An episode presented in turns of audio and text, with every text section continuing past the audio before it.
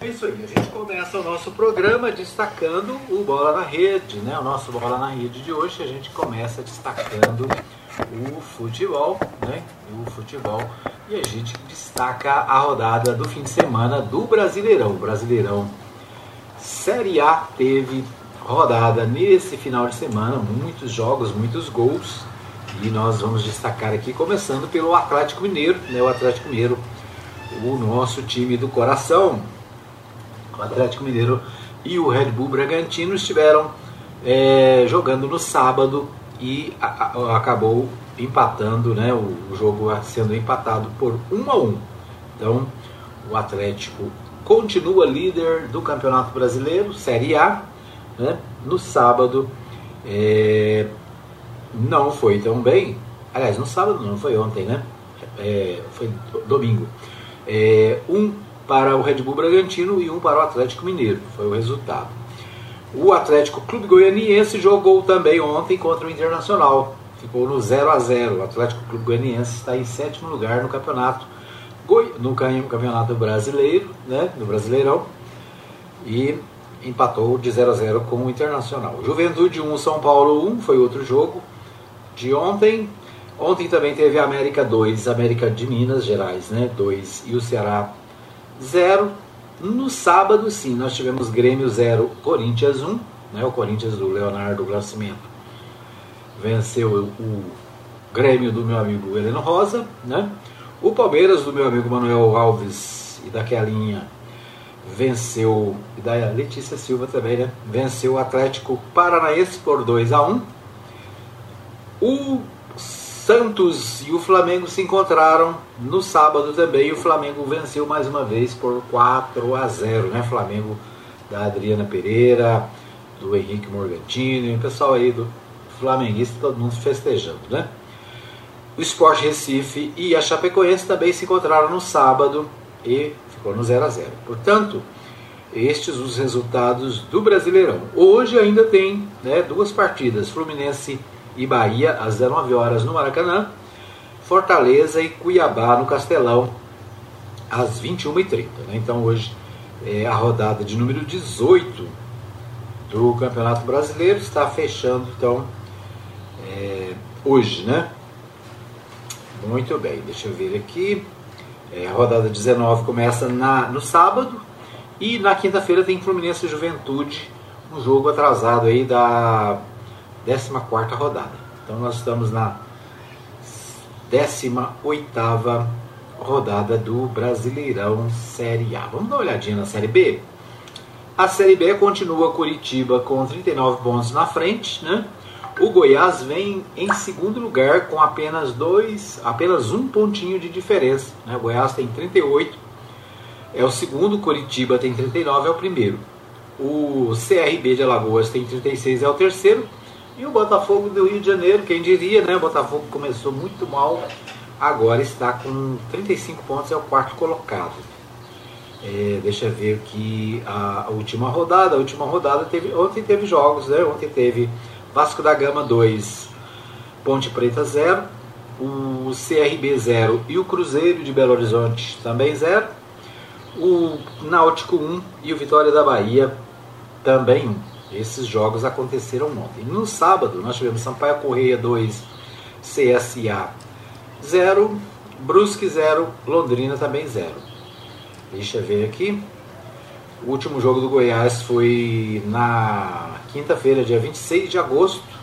Goiás dois, Confiança um, né? Se, aliás, esse resultado é que levou o Goiás para a segunda colocação do Campeonato Brasileiro. Vamos dar uma olhadinha aqui na classificação geral. Então, Curitiba é o primeiro, trinta e nove, Goiás é o segundo, trinta e oito, C R B tem trinta e seis, é o terceiro, Botafogo trinta e cinco, é o quarto, Sampaio Correia vem em quinto com trinta e quatro, Guarani de Campinas tem trinta e três, é o sexto, Avaí é, tem trinta e três, é o sétimo, o Náutico tem trinta e três, é o oitavo, Operário do Paraná tem trinta e dois, tem, é o nono, C S A tem vinte e oito, é o décimo, Vasco da Gama, Vasco da Gama, do meu amigo Marivaldo Santos, está em décimo primeiro no, na, na Série B, vinte e oito pontos. O Remo tem vinte e sete, tem, é o décimo segundo. O Brusque tem vinte e seis, é o décimo terceiro. O Cruzeiro, do meu colega doutor Eduardo Silva e da irmã Sueli e do Marley Rodrigues, né? O Cruzeiro tem vinte e quatro pontos, é o décimo quarto. A Ponte Preta tem vinte e dois, é o décimo quinto. O Vila Nova de Goiás é o décimo sexto, tem vinte e dois pontos. Né? Está apenas um ponto acima da, do décimo sétimo, Londrina, que é o, tem vinte e um pontos, que é o primeiro da zona de rebaixamento. Né? O Vitória tem dezoito, tem dezenove, é o décimo oitavo. Brasil de Pelotas tem quatorze, é o décimo nono. E Confiança tem treze, é o vigésimo. Né? Se tudo acabasse agora, o Londrina, o Vitória, o Brasil de Pelotas e o Confiança estaria na Série C. Né? E o Goiás, o Curitiba, o C R B e o Botafogo estaria na série, estariam na Série A. Isso. Né? Mas também, na Série B também nós estamos na décima oitava rodada. Né? Deixa eu conferir aqui, acho que é isso mesmo. É, também, a décima, o Série B está adiantado, um pouquinho mais adiantado, né? Já está na vigésima primeira rodada, né? Fechou a vigésima primeira, vai entrar na vigésima segunda na quarta-feira. É isso aí, esses os destaques do nosso Bola na Rede de hoje, né? Aqui do nosso programa Hora da Notícia. Vamos aos principais destaques da nossa pauta nacional. Nossa pauta nacional traz seguintes informações. Vamos começar aqui pelo portal G um. Araçatuba. Quadrilha ataca agências bancárias e faz moradores reféns. Três pessoas morreram. Criminosos fortemente armados abordaram pedestres e motoristas na madrugada desta segunda-feira, dia trinta. A P M isolou ruas e orienta que os moradores não saiam de casa até que a situação esteja controlada, pois há explosivos espalhados pela cidade. Criminosos fortemente armados, portanto, atacaram três agências bancárias no centro de Araçatuba, São Paulo, no início da madrugada desta segunda-feira. Pelo menos três pessoas morreram, segundo a Polícia Civil, dois, sendo dois moradores e um criminoso. Né? Ainda não foi informada quais foram as circunstâncias das mortes. Dois suspeitos foram presos. É, os criminosos abordaram pedestres e motoristas e fizeram reféns na cidade. Três agências foram atacadas, dois suspeitos presos, reféns foram colocados em cima de, do carro. Para monitorar, monitorar os policiais, os criminosos contaram com o auxílio de drone. A P M isolou ruas e orienta moradores a ficar em casa, não sair, né? Aulas estão suspensas, segundo determinação do prefeito. A cidade de Araçatuba fica na região noroeste de São Paulo e tem cerca de duzentos mil habitantes. Após o ataque às agências, os criminosos abordaram pedestres e motoristas e os fizeram reféns na cidade. Eles também cercaram bases da Polícia Militar e viaturas. Em vídeos que circularam nas redes sociais, algumas vítimas aparecem em uma espécie de escudo humano dos criminosos sobre carros. Outras imagens mostram eles atirando pela cidade. É, então é um os novos bandidos, né? Usando drones, ou seja, usando tecnologia para monitorar a polícia. E entram numa cidade, não é uma cidade pequena, né? É uma cidade de duzentos mil habitantes, portanto uma cidade grande, e fazem reféns na cidade, tocam o terror, né? Então, a, infelizmente, é, ainda há muitos problemas na segurança do nosso país, né? Imagina, é uma cidade de São Paulo, portanto, né, o, o estado mais é, desenvolvido do Brasil, e a população enfrentando esse tipo de bandidagem, né? Muito bem, então essa é uma das principais informações dessa manhã de segunda-feira. O Fantástico de ontem decidiu, trouxe uma matéria é, exclusiva sobre o presidente da Fundação Palmares. O presidente da Fundação Palmares é acusado na justiça de assédio moral, discriminação e perseguição ideológica. Relato de dezesseis servidores e ex-funcionários revelam uma rotina de humilhação e terror psicológico na gestão de Sérgio Camargo. O Fantástico teve acesso aos depoimentos, né? Então, ontem o Fantástico da Rede Globo trouxe essa matéria, né?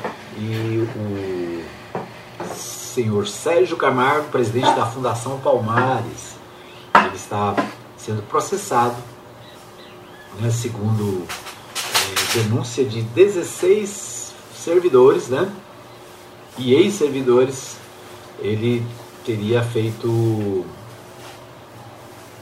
perseguição ideológica e discriminação é, contra os servidores, né? Então, lamentavelmente, uma matéria que mostra esse cidadão, esse cidadão foi escolhido, né? Foi escolhido, depois foi barrado pela justiça por um tempo, depois acabou sendo autorizado a assumir.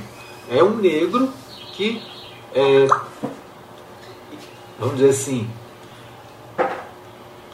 é, é acusado de racismo, né?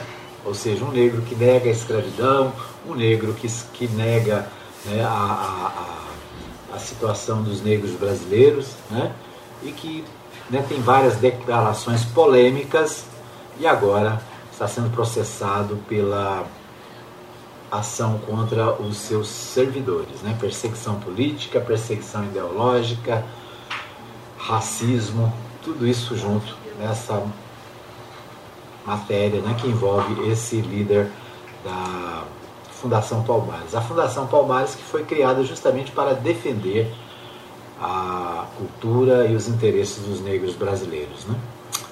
Bom, no portal G um, aqui de Goiás, né, fiscalização interdita festa de luxo clandestina com mil pessoas em Goiânia.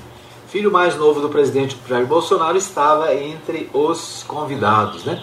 Segundo a prefeitura, o local não possuía autorização para realizar o evento e estava desrespeitando todos os decretos sanitários em prevenção à covid dezenove. A informação foi confirmada ao G um pelos órgãos fiscalizadores. A prefeitura, a fiscalização da prefeitura de Goiânia interditou uma festa de luxo clandestina com cerca de mil pessoas, entre elas o filho mais novo do presidente Jair Renan Bolsonaro, conhecido como zero quatro. Sem máscara, Renan aparece no evento em uma foto postada nas redes sociais ao lado de dois jovens que não utilizam o item de proteção. A informação foi confirmada pelo G um, pelos órgãos de fiscalização do município. A festa foi interditada por volta das vinte e três horas e trinta no sábado, dia vinte e oito, de acordo com o município. O local não possuía autorização para realizar o evento, estava desrespeitando as medidas sanitárias estabelecidas pela prefeitura, que permite a realização apenas de eventos corporativos com até duzentas e cinquenta pessoas durante a pandemia, o que também é muito, né?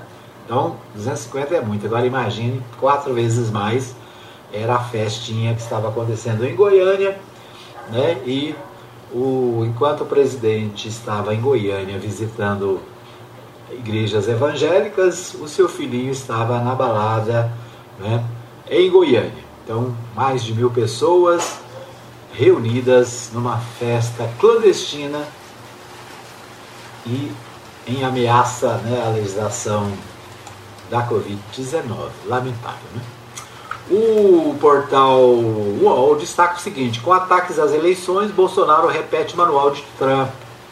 As reiteradas tentativas de abalar a confiança no sistema eleitoral brasileiro, conduzidas pelo presidente Jair Bolsonaro, sem partido, seguem um manual similar ao adotado pelo ex-presidente dos Estados Unidos, Donald Trump, no qual alegações de fraudes em votações são repetidas de forma contínua e suspeitas são levantadas, é, mesmo em caso de vitória.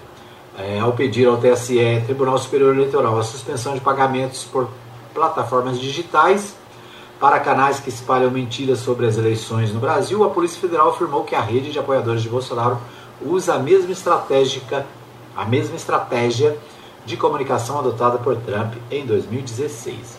Segundo a P F, trata-se da criação de canais, especialmente nas redes sociais, para simular comunicação direta com o eleitorado, enquanto se promove ataque aos veículos tradicionais de difusão de informação, jornais, rádio, T V, etcétera. Diz o documento revelado pela Folha, ao qual o portal U O L também teve acesso.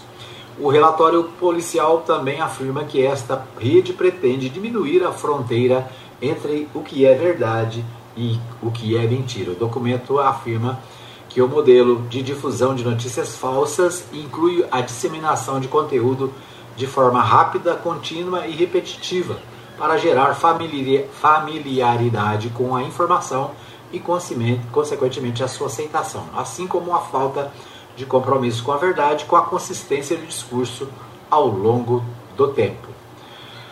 Fraude mesmo na vitória. Trump e Bolsonaro recorreram a esse tipo de prática mesmo quando estavam em vantagem eleitoral. Em dois mil e dezesseis, quando Trump venceu nos Estados Unidos, aliados mantinham o movimento Stop the Steal, Parem o Roubo, em português, que tentava comprovar que a fraude garantiria a vitória do democrata, da democrata Hillary Clinton, explica relatório do Centro de Estudos é, americano. Né? Então é isso.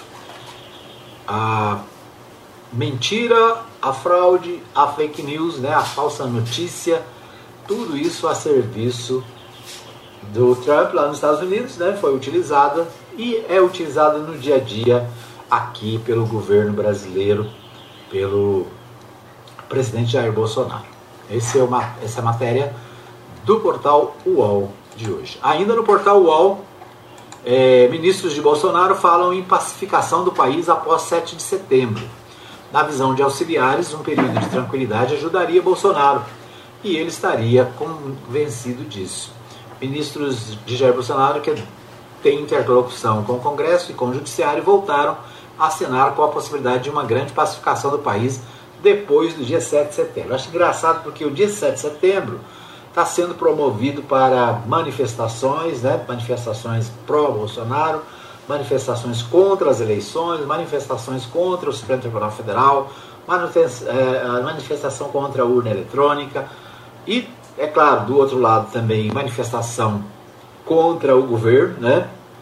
E, ou seja, há uma preocupação com o acirramento desse, das, das manifestações no país. E os próprios ministros do governo estão dizendo que precisa ter paz, mas depois de sete de setembro, né? Se eles estão interessados na paz, por que, que não fazem isso desde já, né? Por que não tentam diminuir a, a, as, as atividades dos sete de setembro? Por que não tentam evitar, né, o confronto nas ruas? Muito pelo contrário, né? Estão incentivando os confrontos e a defesa das suas teses. Muito bem, estes os destaques do nosso primeiro bloco. Nós vamos para um pequeno intervalo, voltamos daqui a pouquinho com mais informações, mais notícias aqui no nosso P H E. Muito bem, estamos de volta para o segundo bloco do programa Hora da Notícia, trazendo para você as principais informações do dia, o que acontece no Brasil, em Goiás e na cidade de Anápolis. Você fica sabendo aqui no nosso programa Hora da Notícia. Hoje é segunda-feira, dia trinta de agosto de dois mil e vinte e um. Obrigado pelo carinho da sua audiência aqui na Mais F M oitenta e sete ponto nove, na Web Rádio Mais Gospel, na nossa página no Facebook, no nosso canal no YouTube, também no nosso site e no nosso aplicativo. Você pode ouvir a Mais F M de várias maneiras, em vários lugares, em qualquer momento e em qualquer lugar do mundo. É isso aí. A Mais F M traz para você as principais informações do dia. Você fica bem, bem informado aqui no nosso programa. Você tem, né, durante todo o dia informações, notícias, música de boa qualidade, a pregação da palavra do, do Senhor Jesus, né? O a pregação do Evangelho, através dos nossos colegas e colaboradores. Muito bem. Bom, nós vamos é, a Goiânia com o meu amigo Libório Santos. O Libório Santos traz as principais informações, os principais destaques direto da capital goiana. Apenas quatro estados estão com mais de cinquenta por cento de ocupação de leitos para Covid. Trânsito provoca inúmeras mortes no final de semana. Indústria aumenta o consumo de energia e cresce o temor de um apagão. Eu sou Libório Santos, hoje é dia trinta de agosto, segunda-feira. Esses são os nossos destaques. Olha, torcer e pagar para ver se realmente vai acontecer, né? Dessa semana, uma frente fria passará por Goiás e, segundo o Serviço de Meteorologia, poderemos ter pancadas de chuvas isoladas em várias regiões. Se realmente chover, as mangueiras de os cajueiros que estão floridos vão agradecer. Acelerando para as rodovias goianas, final de semana, todo mundo já sabe, aumenta o número de acidentes e esse não foi diferente. Na B R cento e cinquenta e três, na ponte do Rio Paranaíba, uma colisão envolvendo quatro veículos em Tubiara deixou um homem ferido. Se envolveram um caminhão, duas caminhonetes e um veículo de passeio. O motorista do caminhão foi arremessado para dentro do rio e se feriu. Ele foi salvo por pessoas que se divertiram no local com caiaques e jet ski. Morte de um motociclista na J duzentos e dez entre Nova Aurora e Goiandira. Não se sabe como ocorreu o acidente. Já na J duzentos e seis, zona rural de Quirinópolis, o motorista de um veículo de passeio morreu após a colisão com um caminhão. No giro da bola, pela Série A do Campeonato Brasileiro, o Atlético Goianiense empatou com o Internacional em zero a zero, jogo realizado em Goiânia. O Atlético é o sétimo colocado. Na Série B, Vila Nova e Goiás descansaram desde final de semana. O Goiás continua na segunda posição a um ponto do líder, que é o Curitiba, e o Vila Nova a um ponto da zona de rebaixamento. Deixando de lado a Covid, voltaram as famosas peladas nos campos de terrão na periferia da capital. Ontem teve a decisão de um torneio envolvendo times de dois bairros vizinhos. No final do jogo, houve uma pancadaria generalizada entre as duas torcidas, com garrafadas, pedradas e até tiros. Essa vem de longe, mas vale a pena pela curiosidade. Um casal recém-casado resolveu cobrar dos convidados que confirmaram presenças, mas não foram à cerimônia, os custos em torno de mil duzentos e cinquenta reais. Nas redes sociais, o casal argumentou que a pretensão não era dinheiro, repor prejuízos, mas sim demonstrar a insatisfação com a ausência que deixou os recém-casados magoados com a sensação de desrespeito. O I B G E acaba de divulgar a estimativa populacional de todos os municípios brasileiros. Goiânia hoje é a décima cidade mais populosa do país. Um terço de toda a população do estado de Goiás concentra-se na cidade de Goiânia e Aparecida de Goiânia. O município com menor número de habitantes continua sendo Anhanguera, mil cento e setenta e um moradores. Goiânia possui hoje um milhão quinhentos e cinquenta e cinco mil seiscentos e vinte e seis habitantes. O último censo foi feito em dois mil e dez. O censo dois mil e vinte não foi realizado devido à pandemia e agora em dois mil e vinte e um também não devido à falta de recursos. Nos últimos nove anos, o setor industrial em Goiás elevou em quarenta e três por cento o consumo de energia elétrica. O serviço de geração de energia continuou praticamente o mesmo. Nesse período, houve um agravamento da crise hídrica. Resultado, o risco de um apagão é iminente. Por isso, aconselha-se o consumo moderado, até porque gera economia. A boa notícia deste início de semana vem do Ministério da Saúde, o qual divulgou que apenas quatro estados brasileiros, incluindo Goiás, estão com a taxa de ocupação de leitos de Covid acima de cinquenta por cento. vinte estados estão abaixo, os demais não informaram. cinquenta e nove milhões e cem mil pessoas já tomaram a vacina no Brasil.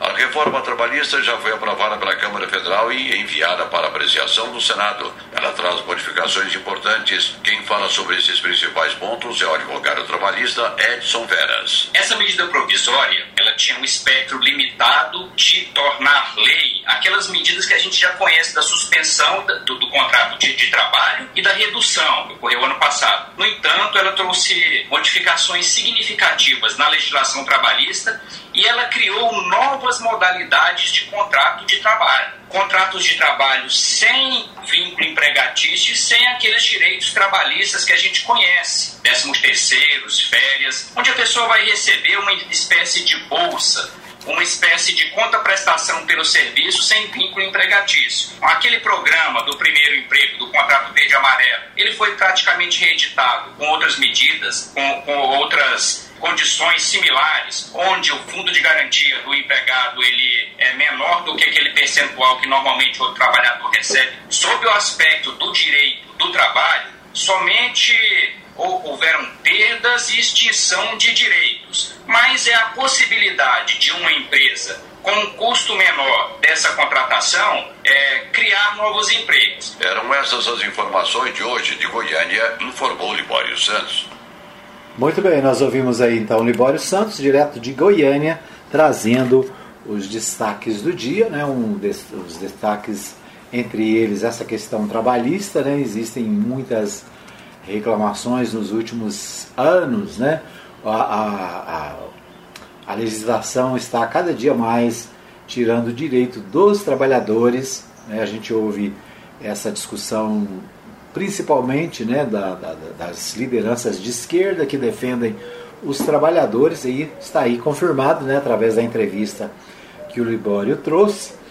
que a precarização do trabalho é uma realidade no Brasil, né? Conversando com um sindicalista semana passada, ele estava dizendo, olha, é, ficou muito difícil porque hoje é, os direitos foram, estão sendo retirados, as, as disputas, né, as, as discussões entre os sindicatos, e o sindicalista me disse, olha, eu, as últimas eu perdi todas, todas as reuniões em que fui para defender os trabalhadores, nós perdemos. Por quê? Porque a legislação está pró-empresas, né? Pró-patrões. Então, mudanças na legislação que dificultam a vida dos trabalhadores, né? Retiram direitos como férias, décimo terceiro, fundo de garantia, coisas que eram sagradas para o trabalhador, né? É, estão se é, dando prioridade para contratos, não contrato de, de emprego, mas contratos é, com C N P J, né? Quer dizer, muitas pessoas estão trabalhando hoje não como é, empregados, mas como prestadores de serviço, né? Isso às vezes até parece ser bom, mas vai é, significar prejuízo para essa pessoa lá no, quando ela precisar se aposentar, por exemplo, né? Quando ela, precisa, ela não tiver mais condição de trabalhar e precisar é, buscar os benefícios da Previdência. Então, né, essa precarização é uma realidade que está sendo imposta pelos atuais governantes, né? Que, é, com, é claro, né, com as suas justificativas, e uma das justificativas aí é a criação de empregos, né? Só que no, as empresas é, podem criar novos empregos, sim, mas aqueles antigos também eles vão sendo descartados, né? Vão sendo substituídos pelos novos modelos que são mais favoráveis para as grandes empresas, para os grandes empresários. É isso, né? Então o Libório Santos traz esse debate, um debate importante que a gente precisa fazer. Bom, vamos aos principais destaques aqui dos jornais de Goiás. Carta apela a Íris e Maguito para defender candidatura. A carta que o prefeito de Aparecida de Goiânia, Gustavo Mendanha, pretende entregar ao presidente do M D B, Daniel Vilela, em defesa de uma candidatura própria do partido, apela para o histórico do partido, com destaque aos ex-governadores Íris Rezende e Maguito Vilela. Então, a coluna Giro do Jornal Popular destaca essa carta, né? Uma carta, escrevo essas mal traçadas linhas. O prefeito de Aparecida de Goiânia, Gustavo Mendanha, continua insistindo, né, com a, a sua candidatura própria, né, e a candidatura própria do M D B, naturalmente. O Gustavo Mendanha está insistindo nisso, mas o Daniel Vilela, né, as lideranças do partido, estão acenando para outro rumo, né, o rumo de aliança com o governador Ronaldo Caiado. Vamos ver o que acontece, né? Vamos ver até onde o prefeito Gustavo Mendanha vai insistir nessa ideia, né, de ser candidato no M D B. Né? Possivelmente o que vai acontecer é que ele deve deixar o M D B para ser candidato por outra legenda, né? Várias legendas já o convidaram, me parece que mais de quinze partidos já convidaram para que ele possa é, ter a sua candidatura por outra, por outra sigla, né? O, uma boa notícia é que semana começa chuvosa em boa parte do país. Veja a previsão para as capitais. O portal G um destacando, né, que algumas regiões do país está chovendo, né? Agora pela manhã estava vendo no, no jornal É, Anhanguera, né, no Bom Dia Goiás, na verdade, que alguns lugares de Goiás também já está chovendo. Ontem à tarde, né, estava com sinais de chuva, né? Para quem é da roça sabe que quando o sabiá canta é sinal que a chuva está chegando, né? E o sabiá está cantando bastante nos últimos dias. Então, em alguns lugares de Goiás hoje, né, pela manhã estava chovendo. Bom, ainda no Jornal Popular, lúcido e com saudades de casa, Dona Iris, diz Dona Iris sobre Íris Rezende. O ex-governador de Goiás está internado desde o dia seis de agosto, né? Portanto, quase um mês de internação, quando ele sofreu um acidente vascular hemorrágico. Dona Iris, esposa do ex-governador de Goiás, disse que esse prefeito está bem, né? Está é, lúcido e com vontade de voltar para casa, né? Imagina, você ficar quase um mês internado, realmente, né? Dá vontade de ir para casa, né? Então esse destaque também do Jornal Popular. O, o Jornal Diário da Manhã, entre outras coisas, eu destaco aqui é, evento do P S D B, o Partido da Social Democracia Brasileira, né, fez evento em Goiás e nesse evento, segundo matéria do Diário da Manhã, em evento do P S D B, P L pede unidade da oposição. Durante o evento regional do P S D B, no sábado, dia vinte e oito, em Valparaíso, o presidente do P L em Goiás, Flávio Canedo, propôs que o ex-governador Marconi Perillo, do P S D B, trabalhe para unir a oposição visando as eleições ao governo de Goiás no ano que vem. No discurso, Canedo lembrou a primeira com a parceria com o Tucano em dois mil e dezoito, quando saíram derrotados, para enfatizar que o partido nunca será adesista.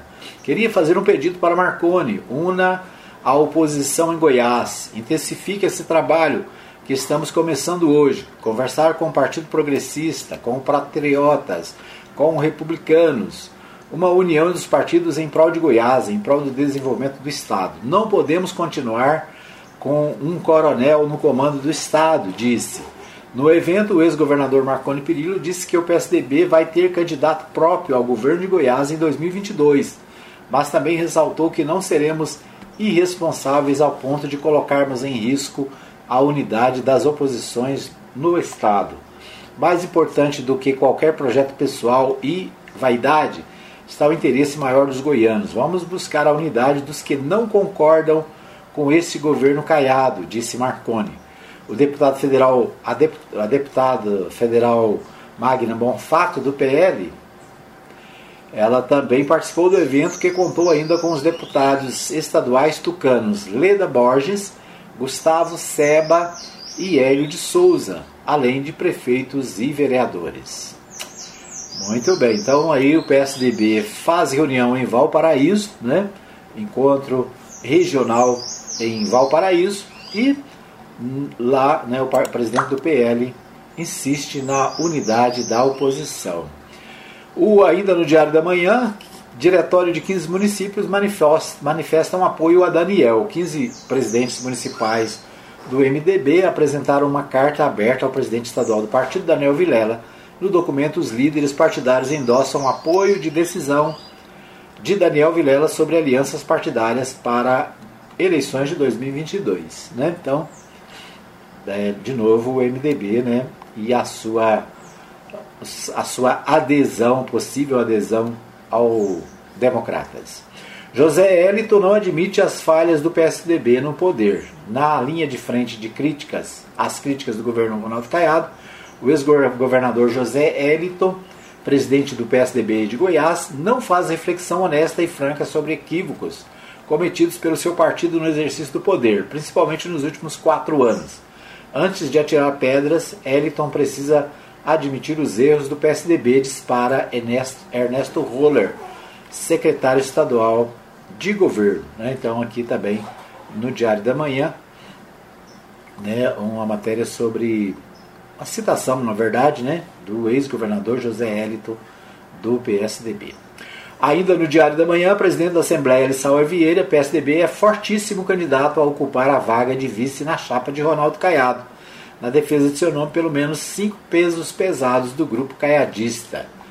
Né, também destaque da coluna Fio Direto do Diário da Manhã. Né? Tá todo mundo aí de olho nas eleições de dois mil e vinte e dois.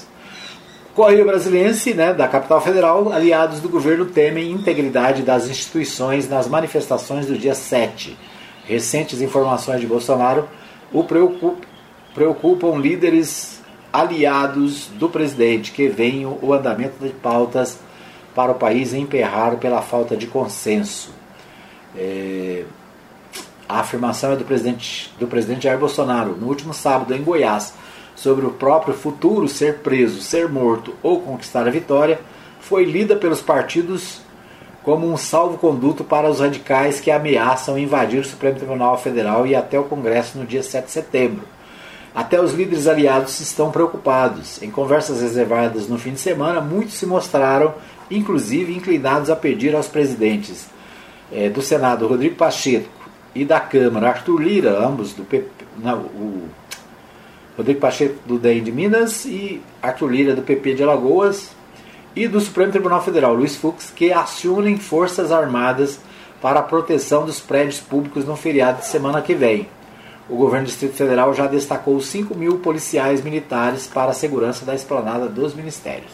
Então, a preocupação em Brasília, né, com os, as manifestações previstas para o sete de setembro, como a gente disse, né, no bloco anterior.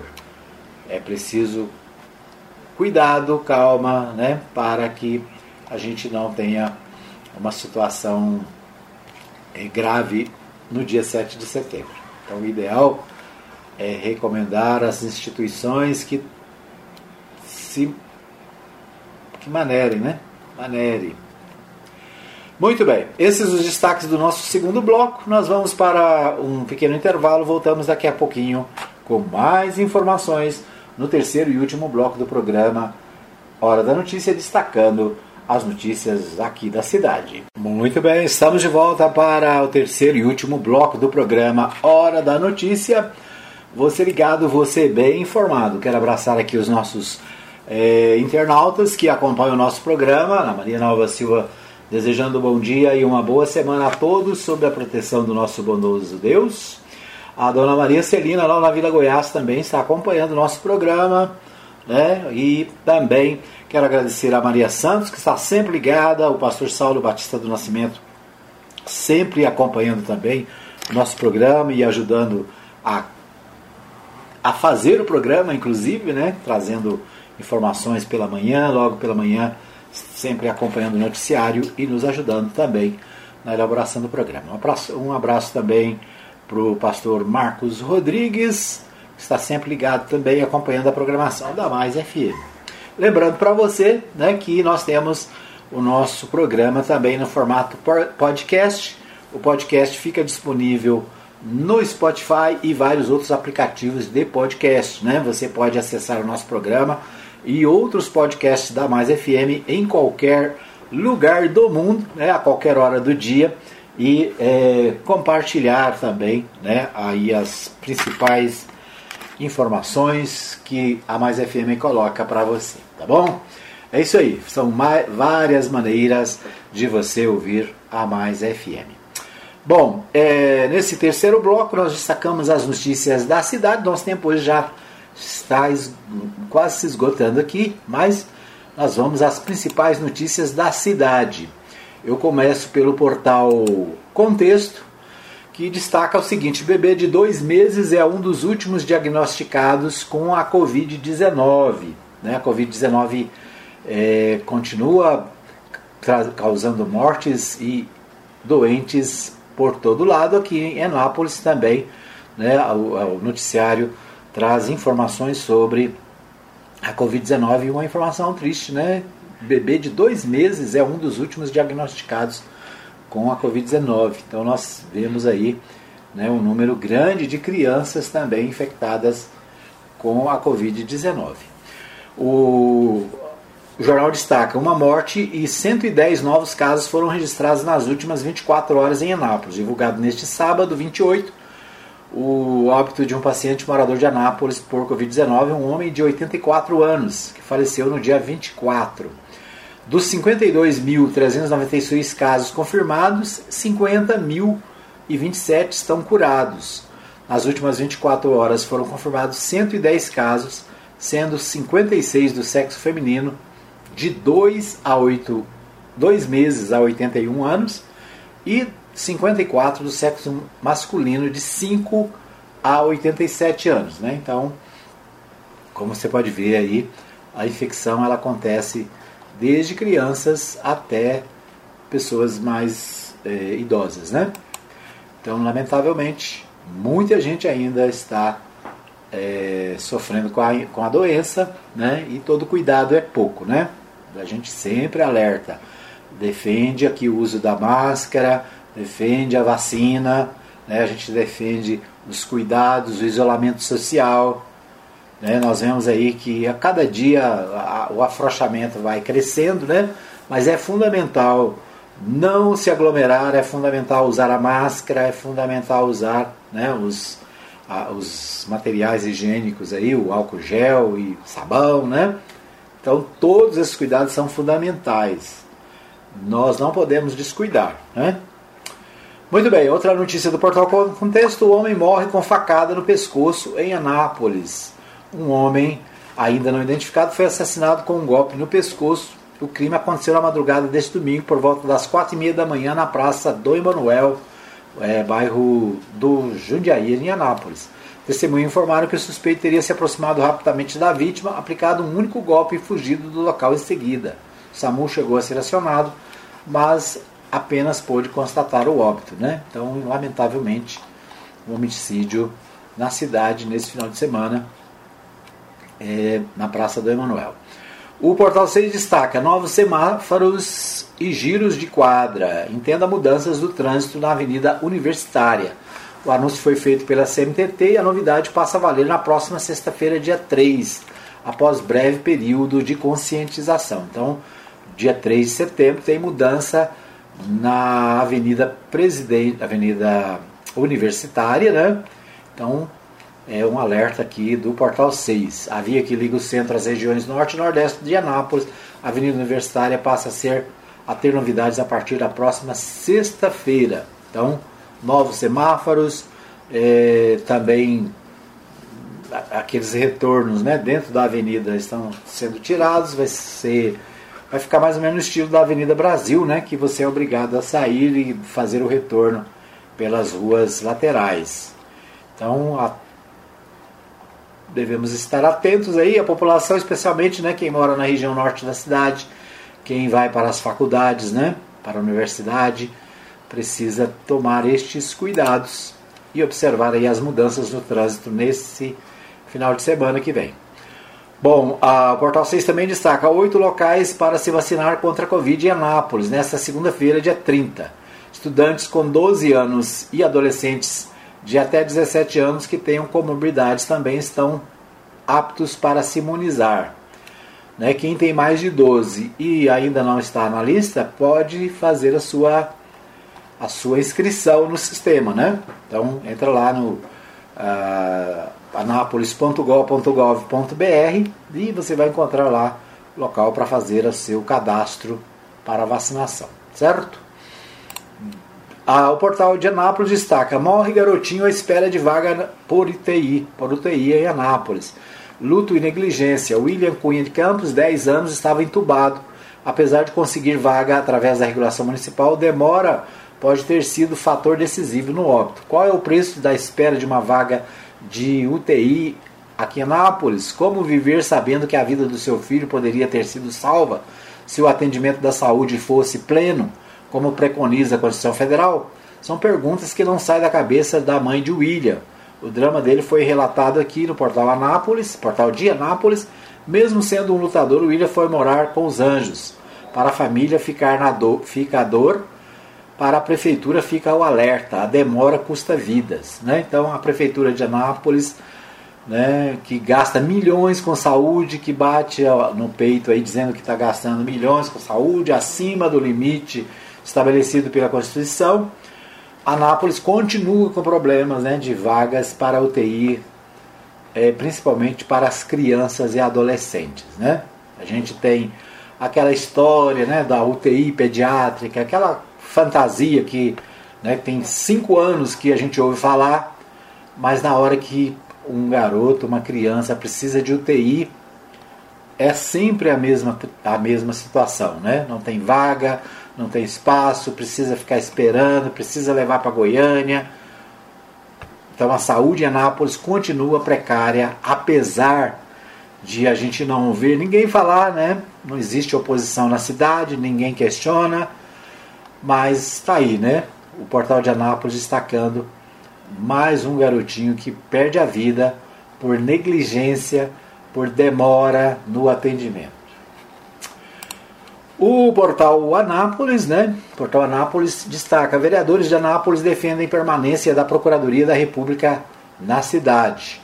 O, na última terça-feira, vereadores de Anápolis estiveram presentes na Procuradoria-Geral da República, P G R, em Brasília. O motivo da visita foi para expor a defesa para a permanência do órgão no município, que está em votação para o encerramento das atividades na cidade.